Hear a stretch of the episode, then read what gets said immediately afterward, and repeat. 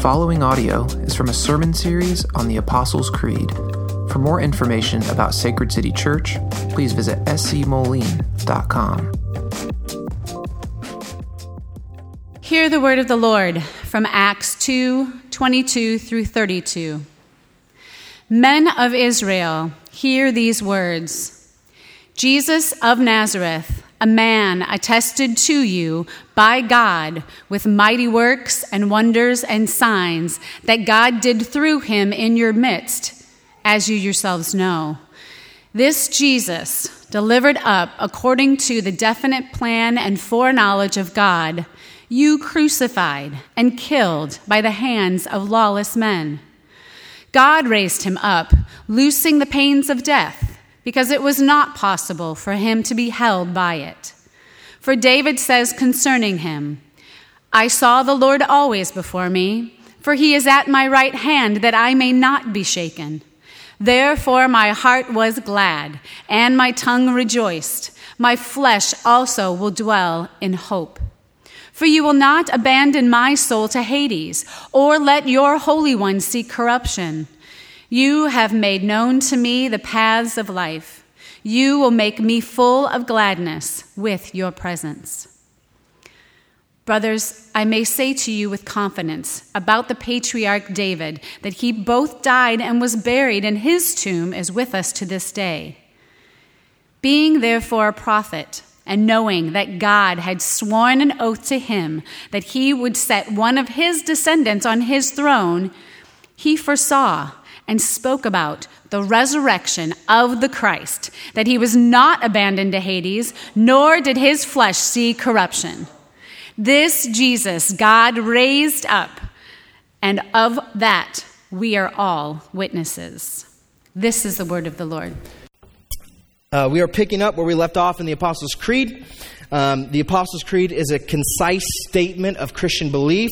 Every Christian believes uh, at least the Apostles' Creed. Everybody believes, every Christian believes more than that, but that is sort of the central doctrines that Christian, Christians through all time and space, whether regardless of whatever denomination affiliation you have, every Christian at least believes the Apostles' Creed. And we've been going our way through this Apostles' Creed, unpacking stanza by stanza. Last week, we, it was kind of a heavy week if you were with us. We, we saw that Jesus suffered under Pontius Pilate, not just under Pontius Pilate, but his whole life was a life of suffering. That he was crucified, died, and was buried, and, and it just kind of ends there, which I hate to end a sermon sort of in that spot because that's not the whole news of the gospel. The good news of, good news of the gospel is that, that Jesus came back to life. And so we are here at the most controversial and the most essential piece of the Apostles' Creed where we are looking at the stanza that Jesus descended to the dead, and on the third day, he rose again. Now, what makes this controversial here is this first part of the stanza where he says that he descended to the. The, the, traditional version of the Apostles' Creed, if you grew up in the church, you grew up learning the Apostles' Creed, you probably learned it a little bit different than how we profess it here on Sunday mornings. You probably said that he descended into hell, and on the third day he rose again. Now, there, there's a reason why we've modified that, and so I want to unpack this for you. Um, it's not that it's wrong to say that Jesus descended to hell. It's not wrong, it's not incorrect per se, but it definitely isn't clear in the English. Um, the word hell in modern English carries a, a, different meaning than the word hell did when they wrote out the Apostles' Creed around 300 AD. Um, it carries a different significance. When, when, we think of hell, we typically think of this forever, eternal place of fiery and inferno. Um, it's this mi- place of misery, place of destruction, where literally uh, God gives people over to, to what they desire. That's everything that's not Him. It's just kind of a, a cascade of destruction. Um, but but the word hell, what's happened in the English language, has consolidated two Greek and Hebrew words into meaning something that's not actually lines up with what bi- biblical teaching is. So it, it makes it kind of difficult to talk about this, to have a conversation around what it means that Jesus descended to hell. So I'd like to, to um, uh, unpack it to hopefully kind of. Um, undo some unhelpful cultural assumptions that we have about what we say when we say um, that Jesus descended to the dead or when Jesus descended to hell. Um, now, if you were to go on the street and you were to ask really anybody, um, ask them what happens when you die, probably, most likely, uh, we're still in sort of a Christendom era where some that person would probably say, you know, you either go to heaven or you go to hell. You either go to the good place or you go to the bad place. There's some sort of life after death that's either a good experience or there's a, a bad experience. Now, this is true. This, this is the Bible affirms this idea that there is heaven, and there's hell. Um, but it also clarifies a little bit for us what we mean when we use those words heaven and hell. Uh, um, I think a lot of times heaven, we get this cartoonish uh, version of heaven floating around on clouds, little cherubs playing harps. It's sort of just like spiritual nebula of, I don't know, it's just sort of very vague in our sense of heaven. And when we talk about hell, it's sort of like that picture that I, I that, that, that, that I explained, this, this inferno of things. Now, there is there is a heaven, there is a hell, but Revelation, the Bible clarifies what this looks like. Uh, we, we read in Revelation, if you were with us a couple months ago when we went through the whole book of Revelation, it gives us this picture of heaven, not of this nebula, uh, floating space, but heaven is really the new heavens and new earth, where heaven and earth come together and merge. So there's the spiritual, the physical uniting together in something that we've never experienced before. Um, so that, that's what heaven is really like. Um, and, and, in the coming weeks, we'll kind of get into this more when we talk about the, the resurrection of the body, the life everlasting. Um, but, but there's also this place of, of, well, actually, and then to get to this place of heaven, I've got a lot of coffee going through my system. I hope you're catching up with me. To get to this place of heaven, what has to happen is you have to put your faith in Jesus. And when you put your faith in Jesus, God judges you, not based on your own works, but on the works of Christ, which are perfect, they're flawless. And in that, we are granted eternity with Jesus in the celestial city. All right, that's how you get to heaven. Now, the other side of that, um, you, you die, you, if you've rejected Jesus, you will be judged not based on Jesus' works, but your own works, which are deeply flawed. And when you're judged by your own works, you see the sinfulness of your life come out. What happens is you're cast into, eventually, the lake of fire, which we see in Revelation uh, chapter 19 and 20. And, and that's what we typically think of when we think about hell this final resting place, the fiery infernal. And now, when Jesus talks about hell, um, he, he distinguishes between this place of the dead, Hades, which we'll unpack here in a second, and, and the place of forever misery. He uses the word Gehenna. Now, in the first century, Gehenna was a literal place. Um, outside of Jerusalem was this place called Gehenna, which was the place where all of the trash, all of the waste of Jerusalem would be exported to this place called Gehenna, and it would be burned. So Gehenna is literally a, a dumpster fire of misery. It's misery. Um, and so people, when Jesus would talk about hell, he, it would invoke this sense of an eternal dumpster fire of hell. And, and, and, and listen, when you see what is coming. Either you accept Jesus and you uh, live with in eternity with Him, or you reject Jesus and you are forever miserable in hell. This is why we at Sacred City are so passionate about mission. There are people outside of the church who are perishing. That, that unless they have an encounter with Jesus, unless they put their trust in Jesus, that is going to be their miserable future. And, and listen, out of compassion, out of a out of a realization that if it were not for Christ, that's where we would be. We step into mission and say, "Hey, we have come with good news." That that doesn't have to be your ending, right? That's why we're so serious about mission. But to think that this stuff happens, heaven, hell, boom, boom, forever eternity, happens immediately after death is a cultural assumption. Are you tracking with me? This doesn't actually, when you die, you don't immediately go to heaven, you don't immediately go to hell. This might blow your mind here for a second. The Bible says that's going to happen after the final judgment, which is still to come when Jesus comes back again. Right? We see this in Revelation chapter 20. So it's not right out of the chute, uh, right after we die, we go to heaven and hell actually what would happen uh, uh, to get a better idea of what happens after we die we would be better off turning to uh, first century jews to help gain some understanding of what they believe when you die and what happens right after death. And, and what they would say is that when you die, when anyone dies, you go to this place called Sheol. Whether you're righteous, whether you're wicked, whether you've trusted in God, whether you've not, you go to this place of the dead. Sheol is the Jewish word, uh, the, the, the, Hebrew word. Um, Hades is the Greek word. And it's, it's this place of dead. It's the, the temporary in between place between life now and the place where you'll spend eternity later. It's this in between place, okay, the place of the dead. And, and, throughout Scripture, what we, what we realize about Hades or Sheol uh, spatially, it's this downward place, right? It's, you, look through the Psalms, and the psalmist will say, Oh, you, you rescued me from Sheol. You rescued me from the pit. It's this place in the depths where the dead reside. Now, this is vastly different from what we think of when we think of hell in, in the, the final judgment place of Gehenna. Um, Eerdmans Bible Dictionary tells us and clarifies Sheol is the general abode of all the dead. It, think of it like a spiritual waiting room where the dead go to wait for the final judgment. And, and in this place, in Sheol, there is a good side and there is a bad side. Now, I don't exactly know what this looks like, uh, but, but we actually see this play out in a story that Jesus tells in Luke chapter 16. There's this rich man and this poor man named Lazarus, and Jesus tells a story of how the rich man had everything he needed. He sees Lazarus sitting outside of his doorstep. The rich man never helps Lazarus out. He, he's begging his whole life. He's, his life is so miserable that the dogs basically are just licking up his sores, and it's just really sad. And then what happens, the rich man, he, as he's portrayed as wicked, as he his greed, his lack of generosity portrays his wickedness, he goes down to Hades, to Sheol when he dies. And it's in this place um, where he experiences a deep longing of thirst.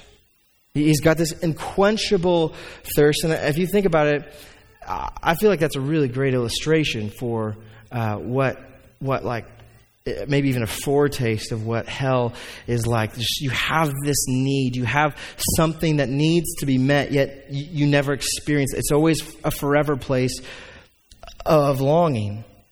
And this rich man, as he's sitting here and he's just thirsty, he looks across the distance. He looks, he looks, he's in Sheol. He looks across the distance in Sheol and he sees this poor man, Lazarus, living up at uh, Abraham's side. It's, this, it's it's basically this is sort of a, um, a, a, a I can't think of the word. It's like another word for uh, the good place. It's a, a, nomenclature. It's a it's a I don't know.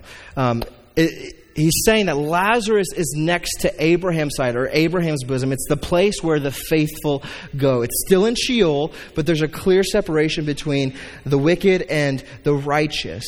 And and and, and the rich man asks, "Hey." Abraham, could you send this Lazarus to come across and just give me a little drop of water to help quench my thirst? And, and, and as he asked this, Abraham, who's the father of the faith, looks to this rich man. He says, Listen, your reward is coming. Right? The, the consequences of your actions in this life are about to unfold. Right now, you're probably getting a foretaste of it. Um, and, and, at this point, with when your life expires, your chance for mercy has also expired. And what Abraham says, hey, so not only has your time expired, that mercy has run out in, in your life, there's also this chasm here in Sheol.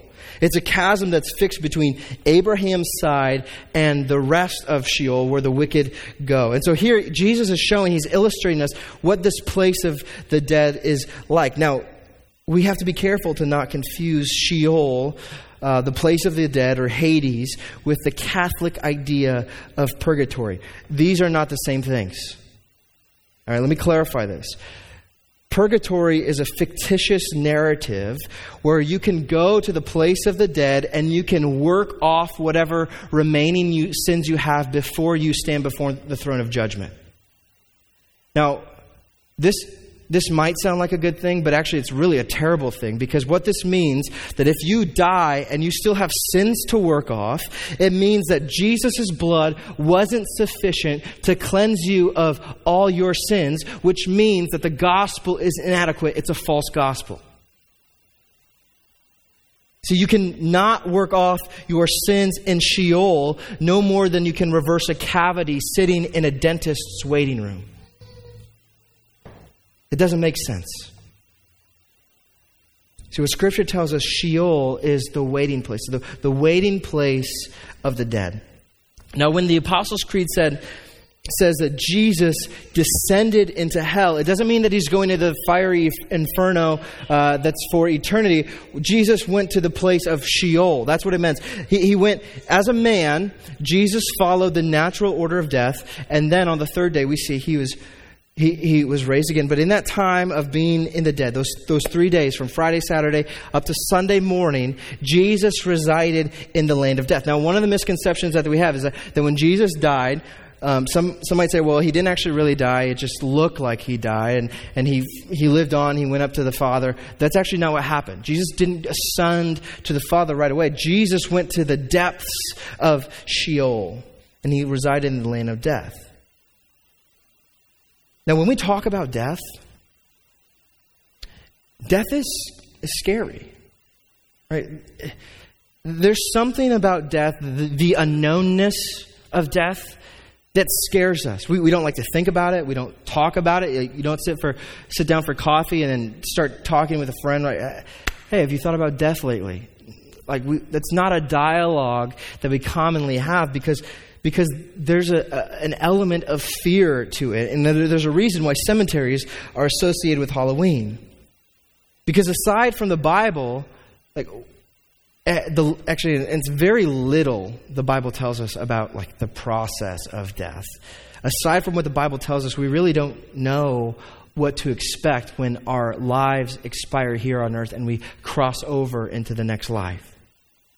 Now, there are going to be people um, and I, I will, I'm just, they're kind of kooky people who say, you know what, I've died. I went to heaven, I went to hell. There's lots of people that wrote books about this experience, and, and they're going to try to tell you what this is like. And I'm not saying that there are people who have had some sort of experience like that where maybe they were dead for a minute, but the problem with this is when people have had that sort of experience, and then they come back and they try to create a new theology around what they think that they've experienced and they start writing books about it and trying to persuade people into this this i don't know it's just really uh, it's sort of a delusion. Um, i think it's usually best practice to ignore those people. So if you have like books of 30 seconds in heaven or whatever the, the book is like it's that's a book that you could go ahead and just set aside. Um, don't even donate to goodwill. Just just like recycle it. Because that stuff isn't helpful. Um, and, and the reason the reason why we tend to be drawn to these books because I think everybody's always, you know, you see the Amazon bestsellers list, there seems to always be a bestseller of that sort of genre on the Christian bestseller list. The reason why we're so drawn to this is because we just want a heads up about what death is like. Like, what can we expect when we cross over from the land of the living into the land of dead? And I think that this is really why death generates so much fear because it, it becomes a scary thing because we don't know what to expect. In fact, maybe it's another factor of it that you have no control over it. Right? Death is the strong man who bends you to his will. You, you have no control over death. Right? And so if you're one of those people that just control freak, that you're sort of uh, obsessive about things in your life, see, death will put you into a downward spiral when you start to think about it. It's the ultimate expression of, of a lack of control. And that, for a lot of people, a lot of us, is very scary. Now, what's unique here, what's interesting, that as you make your way through uh, history, Christian history specifically, you believers have been able to find a great deal of comfort in the reality that Jesus not only died, but he descended to dead, where he went to the place of the dying or the dead in Sheol. Richard Baxter, he wrote uh, a poem that had been turned into a hymn. He says, Christ leads me through no darker rooms than he went through before. Now, now what he's talking about is the, that there is no place There's no place, not only in this earth, but there's no place in the depths of the dead where we can go where Jesus isn't there with us. I, Psalm 139 is it, it's a prophecy, really. Uh, the psalmist says, If I go up to heaven, there you are, God. There you are, Jesus. If I go to the depths of Sheol, there you are. Now, this is, this is why Christians have been able to exit this life with so much grace and peace and comfort. It's really interesting. If you, if you go and you look up some of the last words of some of the more prolific Christian leaders throughout history, none of, none of the expressions that they have on their deathbed are of remorse, of fear, of uh, they're not scared. In fact, they, they resign gladly. Dietrich Bonhoeffer says this might look like the end, but really it's the beginning. Christians have been able to deal with death in such a way that I think is really winsome. I think there's something incredibly powerful of a saint, not, regardless of if you've been famous or notable by any means, but a saint who has walked with Jesus for many years on their deathbed, who, who releases their life with a smile on their face because they know that they are going to be with Jesus. See, this life is what's scary. If you're a Christian, this life seems uncertain. But in the next life, with Jesus, we have absolute certainty that He's in control, that He's with us. There's a great comfort in this. Now, even more than that, even more than comfort through the, the, the dissension, is that a word? Where Jesus descended, I'm just making up words left and right today. As Jesus ascended to the dead, this gives us a comfort, but here's the deal. What happens next gives us uh, confidence, where Jesus didn't stay dead. In fact, when you're going through Acts chapter 2 here, um, you know, Peter is, is preaching a gospel, or the gospel actually for the very first time, and, and he, he gets to this point where Jesus I love this he starts out, men of Israel. This is uh, Acts 2.22. Men of Israel, hear these words, Jesus of Nazareth. I think, you guys know Lion King? Uh, you know the, the hyenas are sitting there and they say, Mufasa. Say it again. Mufasa. See, this is what it's like this is what it's like. This is the, the name of Jesus means more than just a name. It's a person, a person with power. Jesus of Nazareth, a man attested to you by God with mighty works and wonders and signs that God did through him in your midst, as you yourselves know. Okay, he's saying you, you guys saw what happened. This Jesus, delivered up according to the definite plan and foreknowledge of God, you crucified and killed by the hands of lawless men. Now listen, Everything that happened last week with the, the suffering, crucifixion, the death, the burial, it was all, as we see here, part of God's definite plan. And here's how the plan keeps unfolding. Because in verse 24 it says, God raised him up, loosing the pangs of death, because it was not possible for him to be held by it. See, Peter's saying what the Apostles' Creed affirms that on the third day, Jesus rose again. And as we keep going down here in Acts chapter, after chapter 2, what we see in verses 25 through 28 is actually a quote from Psalm 116 that, that David, King David, wrote for himself. That actually, when people read this in David's time, they thought it was uh, about him. But in reality, the resurrection, this Jesus who got up from the grave, goes back and reinterprets the scripture. So it's not about David, as Peter points out, but it's about Jesus. In verse 29, he says, the, the stuff about not seeing corruption, right? This is about Jesus. And he goes on, he says, um, Brothers, I may say with you with confidence about the patriarch David that he both died and he was buried, and his tomb is with us to this day. In other words, David is still dead. The stuff about not seeing corruption, not being abandoned to Hades. See, this is not true about David. He's still dead. He says, being therefore a prophet and knowing that God had sworn with an oath to him that he would set one of his descendants on his throne, David, he foresaw and spoke about the resurrection of the Christ, that he was not abandoned to Hades, nor did his flesh see corruption. See, this is talking about Jesus. This Jesus, God raised up, and of that we are all witnesses. Now, what Peter's talking about, he says, when we're all witnesses, he's standing there uh, with the apostles. The, the day of Pentecost has happened. It's been sort of a spectacle. And, and Peter's standing there with the apostles, and he's saying, Listen, we've seen Jesus in his resurrected body. He's not dead anymore. This reality that it was Jesus it was Jesus who was not abandoned to Hades. It was Jesus whose flesh didn't see corruption. That Jesus is now living once again.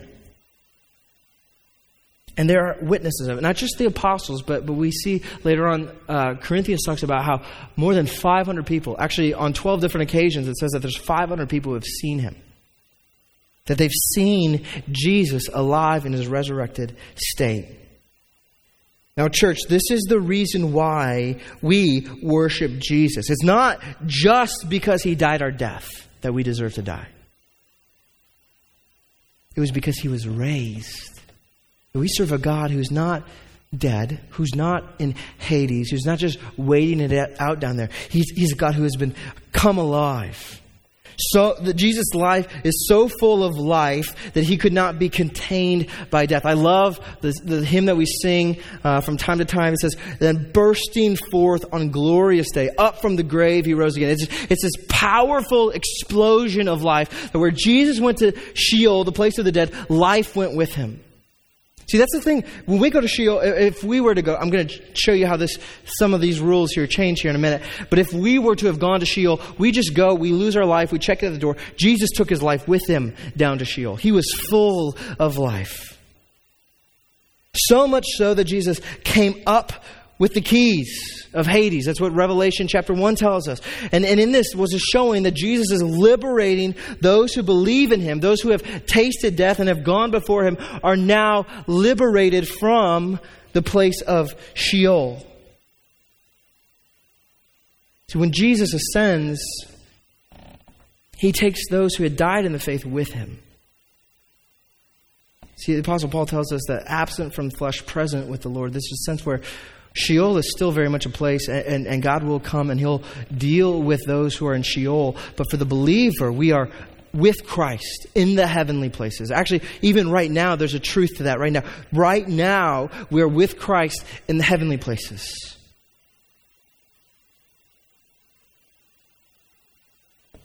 See, Christians don't worship a dead guy. We don't, we don't worship a martyr. We worship a Jesus who is alive right now with a power so strong that it overcame death. Now, what I said something a minute ago about the kooks who write these books about dying and come back to life. Now, what makes what makes this scenario different than those kooks that have these book deals, right? Is this a double standard here? Am I bending my rules? What is what's going on here? No, this is not a double standard. This is a completely different thing. And, and let me just uh, tell you why. There's a difference between resurrection, what Jesus did, and resuscitation. There's a difference. There's a difference between resuscitation and resurrection. Now, I believe, like I said, there are people who have medically died before who could say, yeah, they didn't have a heartbeat, they died, and something happens with their spirit for a moment. It's suspended. I don't know what exactly what happens, but then they're medically resuscitated. They get the little shockers out, pop, they're awake again. There's some sort of intervention that allows them to regain their life. Now, this is not the same of what Jesus, happened with Jesus, because what we're told is that Jesus is the first fruits of the new creation, that Jesus is the first fruits of the resurrection. Let me explain. If you go to John chapter 11, which, by the way, is a fascinating chapter, it's actually super comical. Um, John chapter 11 gives us an example of Jesus resuscitating a man named Lazarus, different Lazarus than who I mentioned before. This, this Lazarus was his buddy. Um, he's referred to as the one who Jesus loved. Um, so he's a dear friend of Jesus. And, and word gets to Jesus that Lazarus, he's not doing so hot. He's sick. Uh, it seems like he's on his deathbed. His sisters send for him. And Jesus doesn't seem too concerned to get there very quick. He, as you read through it, you realize he's only a two mile walk away from his buddy Lazarus, but Jesus takes at least four days to get to him. Now, in this time, as Jesus sort of moseys his way to Lazarus, Lazarus dies. And Jesus knows this in some supernatural way. We're not exactly sure how he knows this. But, but he, he waits long enough so that his buddy Lazarus is going to die. Now, there's something to be said here about this pa- pastorally. There are times where it feels like Jesus is just taking too long. There's times where we're waiting on Jesus and it, it seems like he just didn't show up. Now, it'd be really easy to, to despair, to criticize Jesus. Like, what's going on? What, what's happening here? Why would you let this happen in my life? But here's the deal Jesus has a different plan, Jesus has a different perspective. Jesus is in the business of using things to glorify God, even some of the circumstances you find yourself in that are hard to navigate through. And this scenario with Lazarus is a per- perfect example of this. When Lazarus dies, Jesus says to his disciples who are with him, He says, All right, let, us head over to Lazarus. I, I want to go wake him up. And the disciples are like, dude, just let the sleeping or let, let the sick guy sleep. That's how he's going to get his strength back. Just let him sleep. Don't wake him up. And Jesus says, no, no, no, you don't understand me. He's dead. I'm going to go wake him up. And like you could like what wake up a dead guy? What's about to happen here is Jesus is about to do a little flex on death so later on, his disciples will believe in Jesus when he does a big flex on death. See, this whole scenario is unfolding so that Jesus can prove to his disciples and to those who are with him that he has the power over death. Now, when he gets to Lazarus' side, where, where, um, where Lazarus, Lazarus is, man, it's really hard to say that word. Lazarus' sisters are mad. They're fuming. They're, they're all in their feelings. They're upset at Jesus. Mary is giving Jesus the silent treatment, like the cold shoulder, like, I don't even want to talk to you.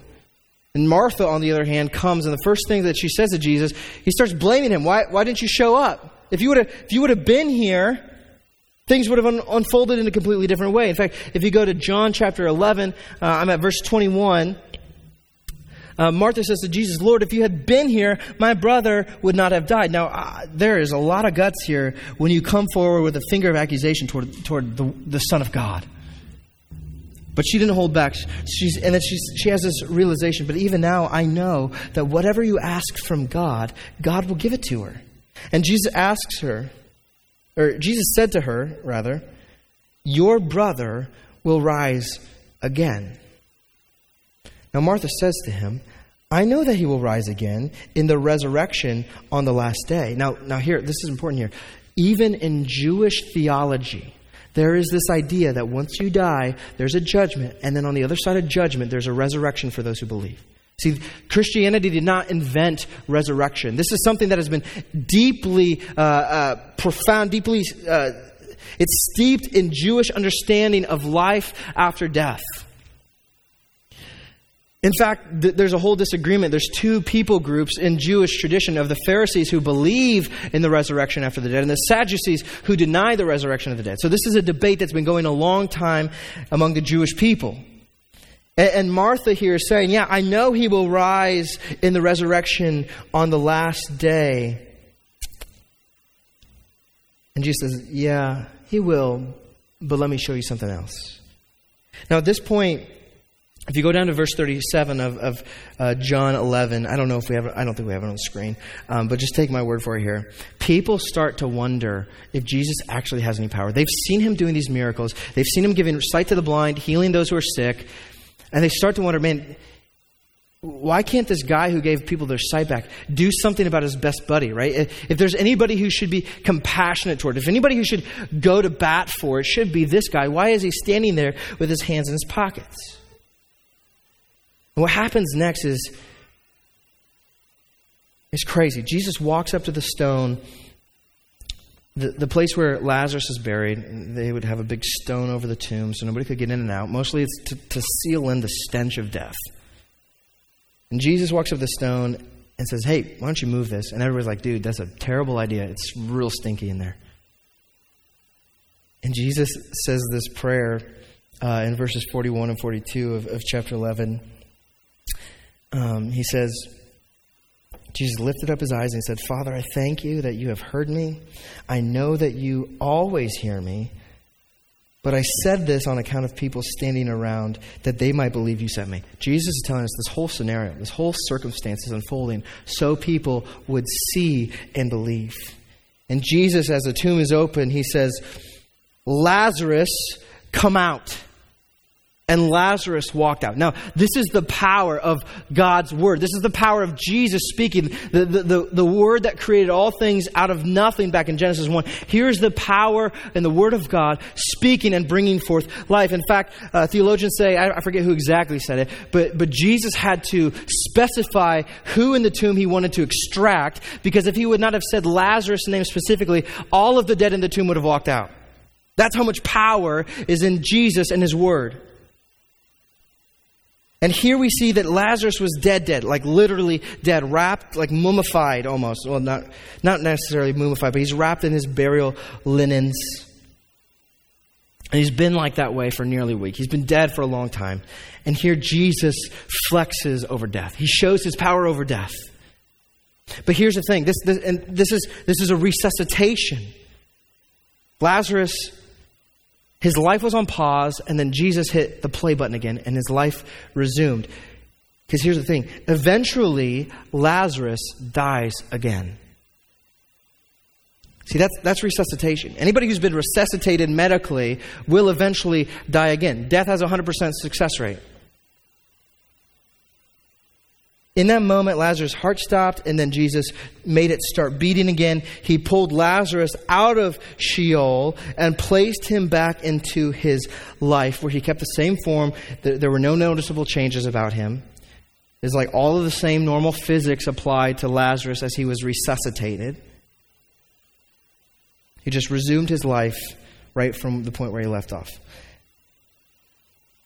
Now, people came from a long ways to see what Jesus did, right? News about Jesus resuscitating this dead guy named Lazarus spread about. People would come to see Jesus. And then the next chapter in John chapter 12 talks about how people wanted to see Lazarus for themselves. They couldn't believe it. They couldn't believe the power that Jesus had over death. Now, like Lazarus, Jesus was dead, dead, right? The crucifixion proved that. There was no doubt that Jesus, after going through the agonizing pain of the cross. He was dead, dead. He descended to the dead. He was down in Sheol to Hades, where we see this uh, uh back in, uh, where am I? Acts chapter 2. He was down in Hades, but he didn't stay there. He rose again. In fact, when his disciples come to his tomb on Resurrection Sunday, the angels ask, Why do you search for the living among the dead?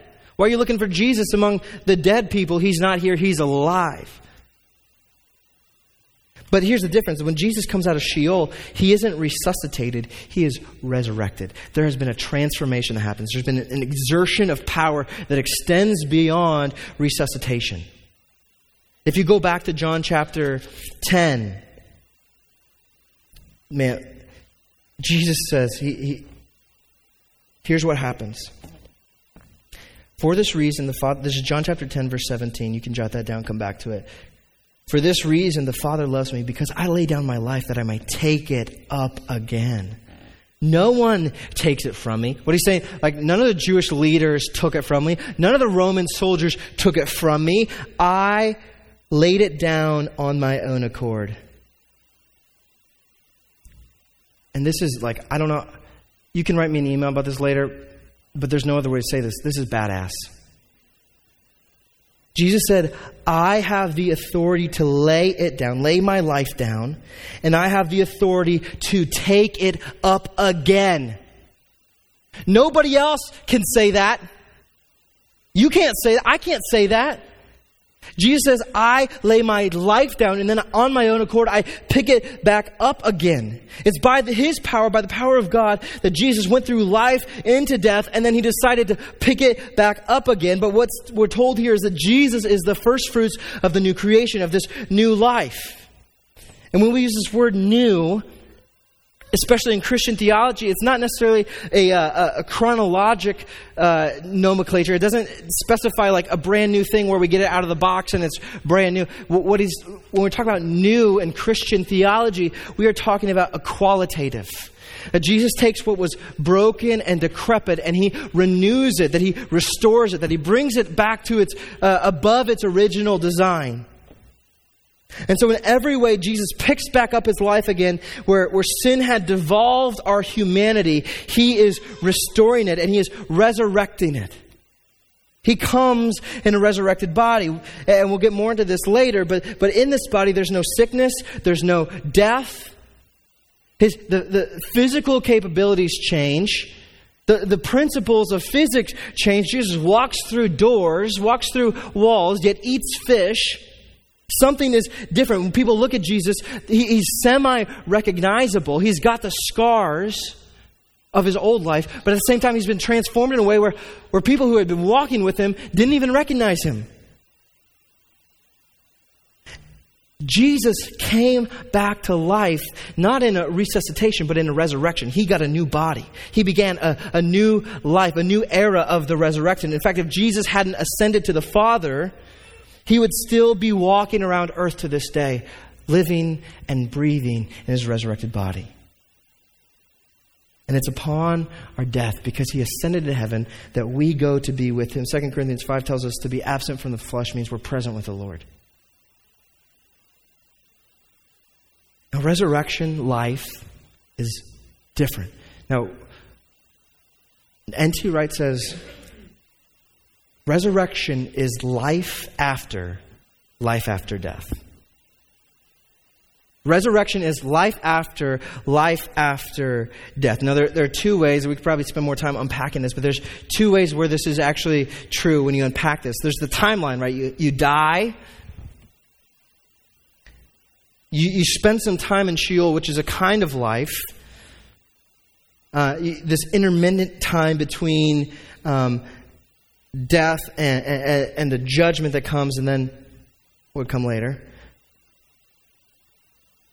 N.T. Wright is saying that we die, we have this intermittent time, we have judgment, and then the new life, the life after life after death, is when we are resurrected with fellow believers.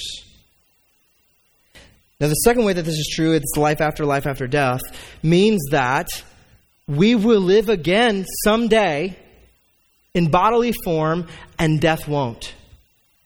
Right now, we live a life where death is going to impose itself on us. But there's a day where death will be defeated completely. And not just defeated, it's already defeated, it's, it'll be eradicated. It won't even be a thing. Death will be non existent, and all of its effects will be reversed. Now, this is the space that, as the firstborn of the new creation, that Jesus occupies right now. And this is the promise that if you believe in Jesus, if you accept Him as your Lord and Savior and you trust in Him to pay the price for your sin and you, you gain a new life in Him, this is the place that you can occupy too someday if you believe. And in a couple weeks, we're going to unpack that the resurrection of the body. But here's something that, that I want you to know today, right now. Oh, geez, I'm going long. Sorry, guys, I'm getting really pumped up. The resurrection is an already but not yet reality. It's not yet physical, right? This external experience of the resurrection we don't get to experience yet, but it, it's already in effect spiritually. In real time, the resurrection makes us spiritually alive. I want to take you to Ephesians chapter 2.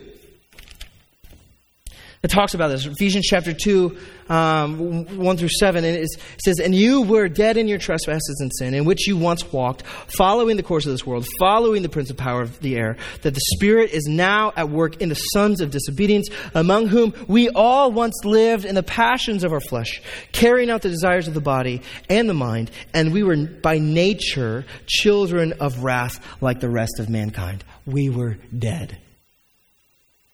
And if you don't believe in Jesus yet, you're in a dead spiritual space. But these are my favorite words of the whole Bible. I have it tattooed on my leg. But God. It's this turning point where you were dead, but God, being rich in His mercy because of the great love with which He loved us, even when we were dead in our trespasses, made us alive together with Christ. By grace you have been saved and raised us up with Him and seated us with Him in the heavenly places in Christ Jesus, so that in the coming ages He might show the immeasurable riches of His grace and kindness towards us in Christ Jesus. Holy smokes. We were once dead, now we are alive. Paul talks about our, our aliveness in 2 Corinthians 5. He said that we are a new creation. That in Jesus we are a new creation. The old is gone, the new has come. And Paul talks about in baptism in Romans 6 how baptism proclaims this unilateral love that God has for us, this great grace, this great love with which He loved us that leads us to this new life. Romans 6 4 says, We were buried with Jesus by baptism into death, in order that just as Christ was raised from the dead by the glory of the Father, we too might walk in newness of life. Now, what this is saying that in baptism, we go down with Christ. We are, in sense, as we go in the water, we are buried with Christ, and we come out alive with Him. That we participate in the resurrection right here and right now. This isn't external yet. It's not an external thing yet in a, in a physical, bodily sense. In fact, it might appear to be the opposite because, like everybody else, we're aging, our bodies break down, they're becoming more and more decrepit.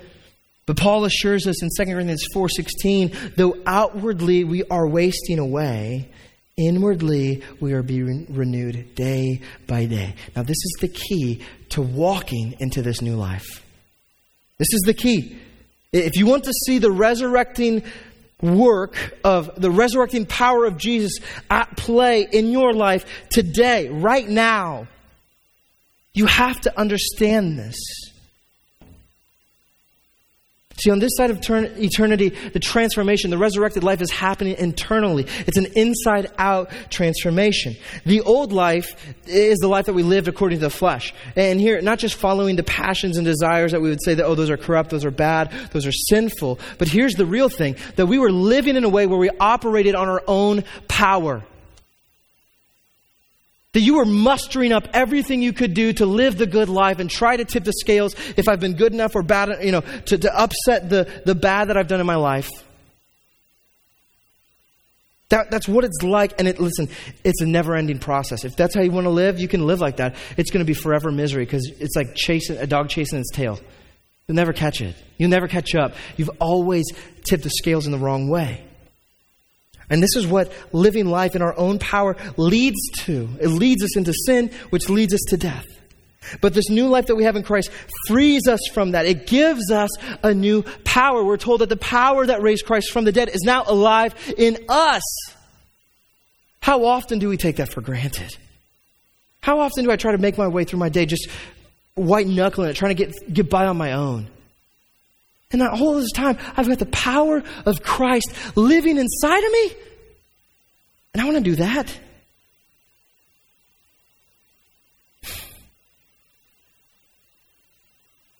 See, the power of God is working in our lives in a way that puts the old life to death and gives us new life to live in the power of Christ. A power so strong that death could not hold. Now, if Jesus be death, which is the strongest, most universal power that afflicts us, that imposes its will upon us, just think of what else Jesus can resurrect you from by his power. And I wish I had time to go through and share some of these stories of resurrection where people who were far from God, who Jesus stepped into their life, they saved their soul, they encountered his grace and mercy, and they brought him into new life. There I see all kinds of stories out there about that. My story's that story.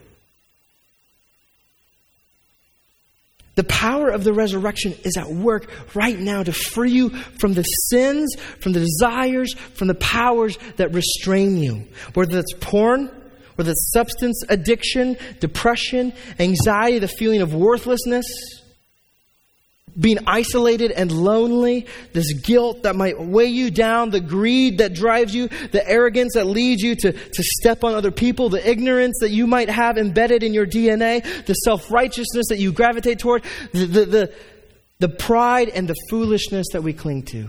All of those things are sin claiming us, but the power of the resurrection breaks the grip of death, breaks the grip of sin.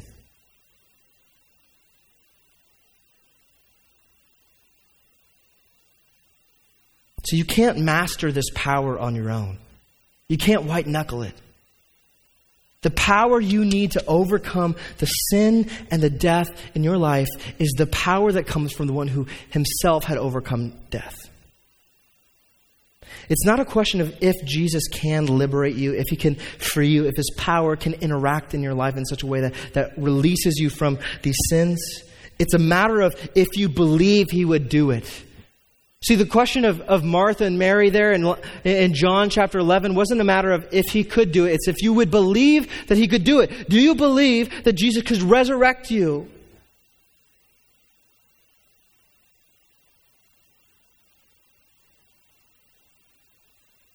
The way this happens is day by day communing with Jesus on a daily basis.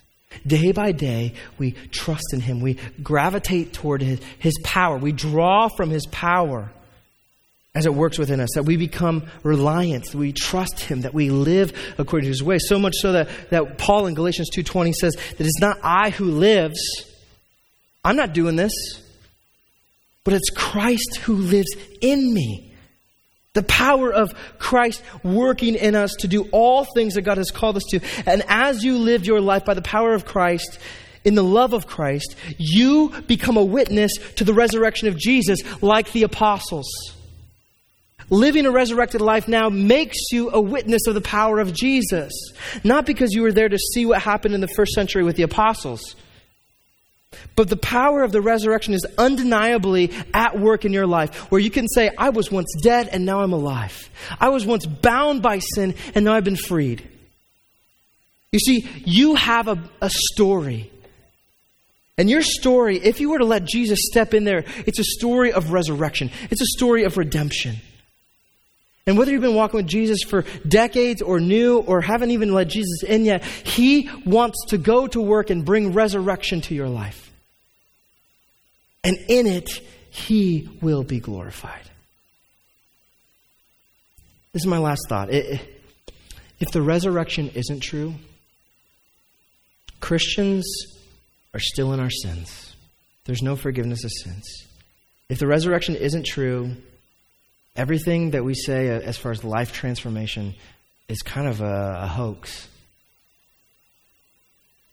The resurrection is, isn't true, Paul says that we ought to be pitied above all men. But I, I have experienced the power of Jesus in such a way that in my life it is undeniably true. I know some of you have experienced the same thing. I'm going to call us to live in our resurrected lives, in this new life that Christ has afforded us, in, in defeating death. And realize this, church, we, we are the living among the dying. If, if the power of Jesus is in you, you are the living among the dying. And we are here to tell those who are perishing in this world about the one who has come to bring us life to the fullest. And that is Jesus.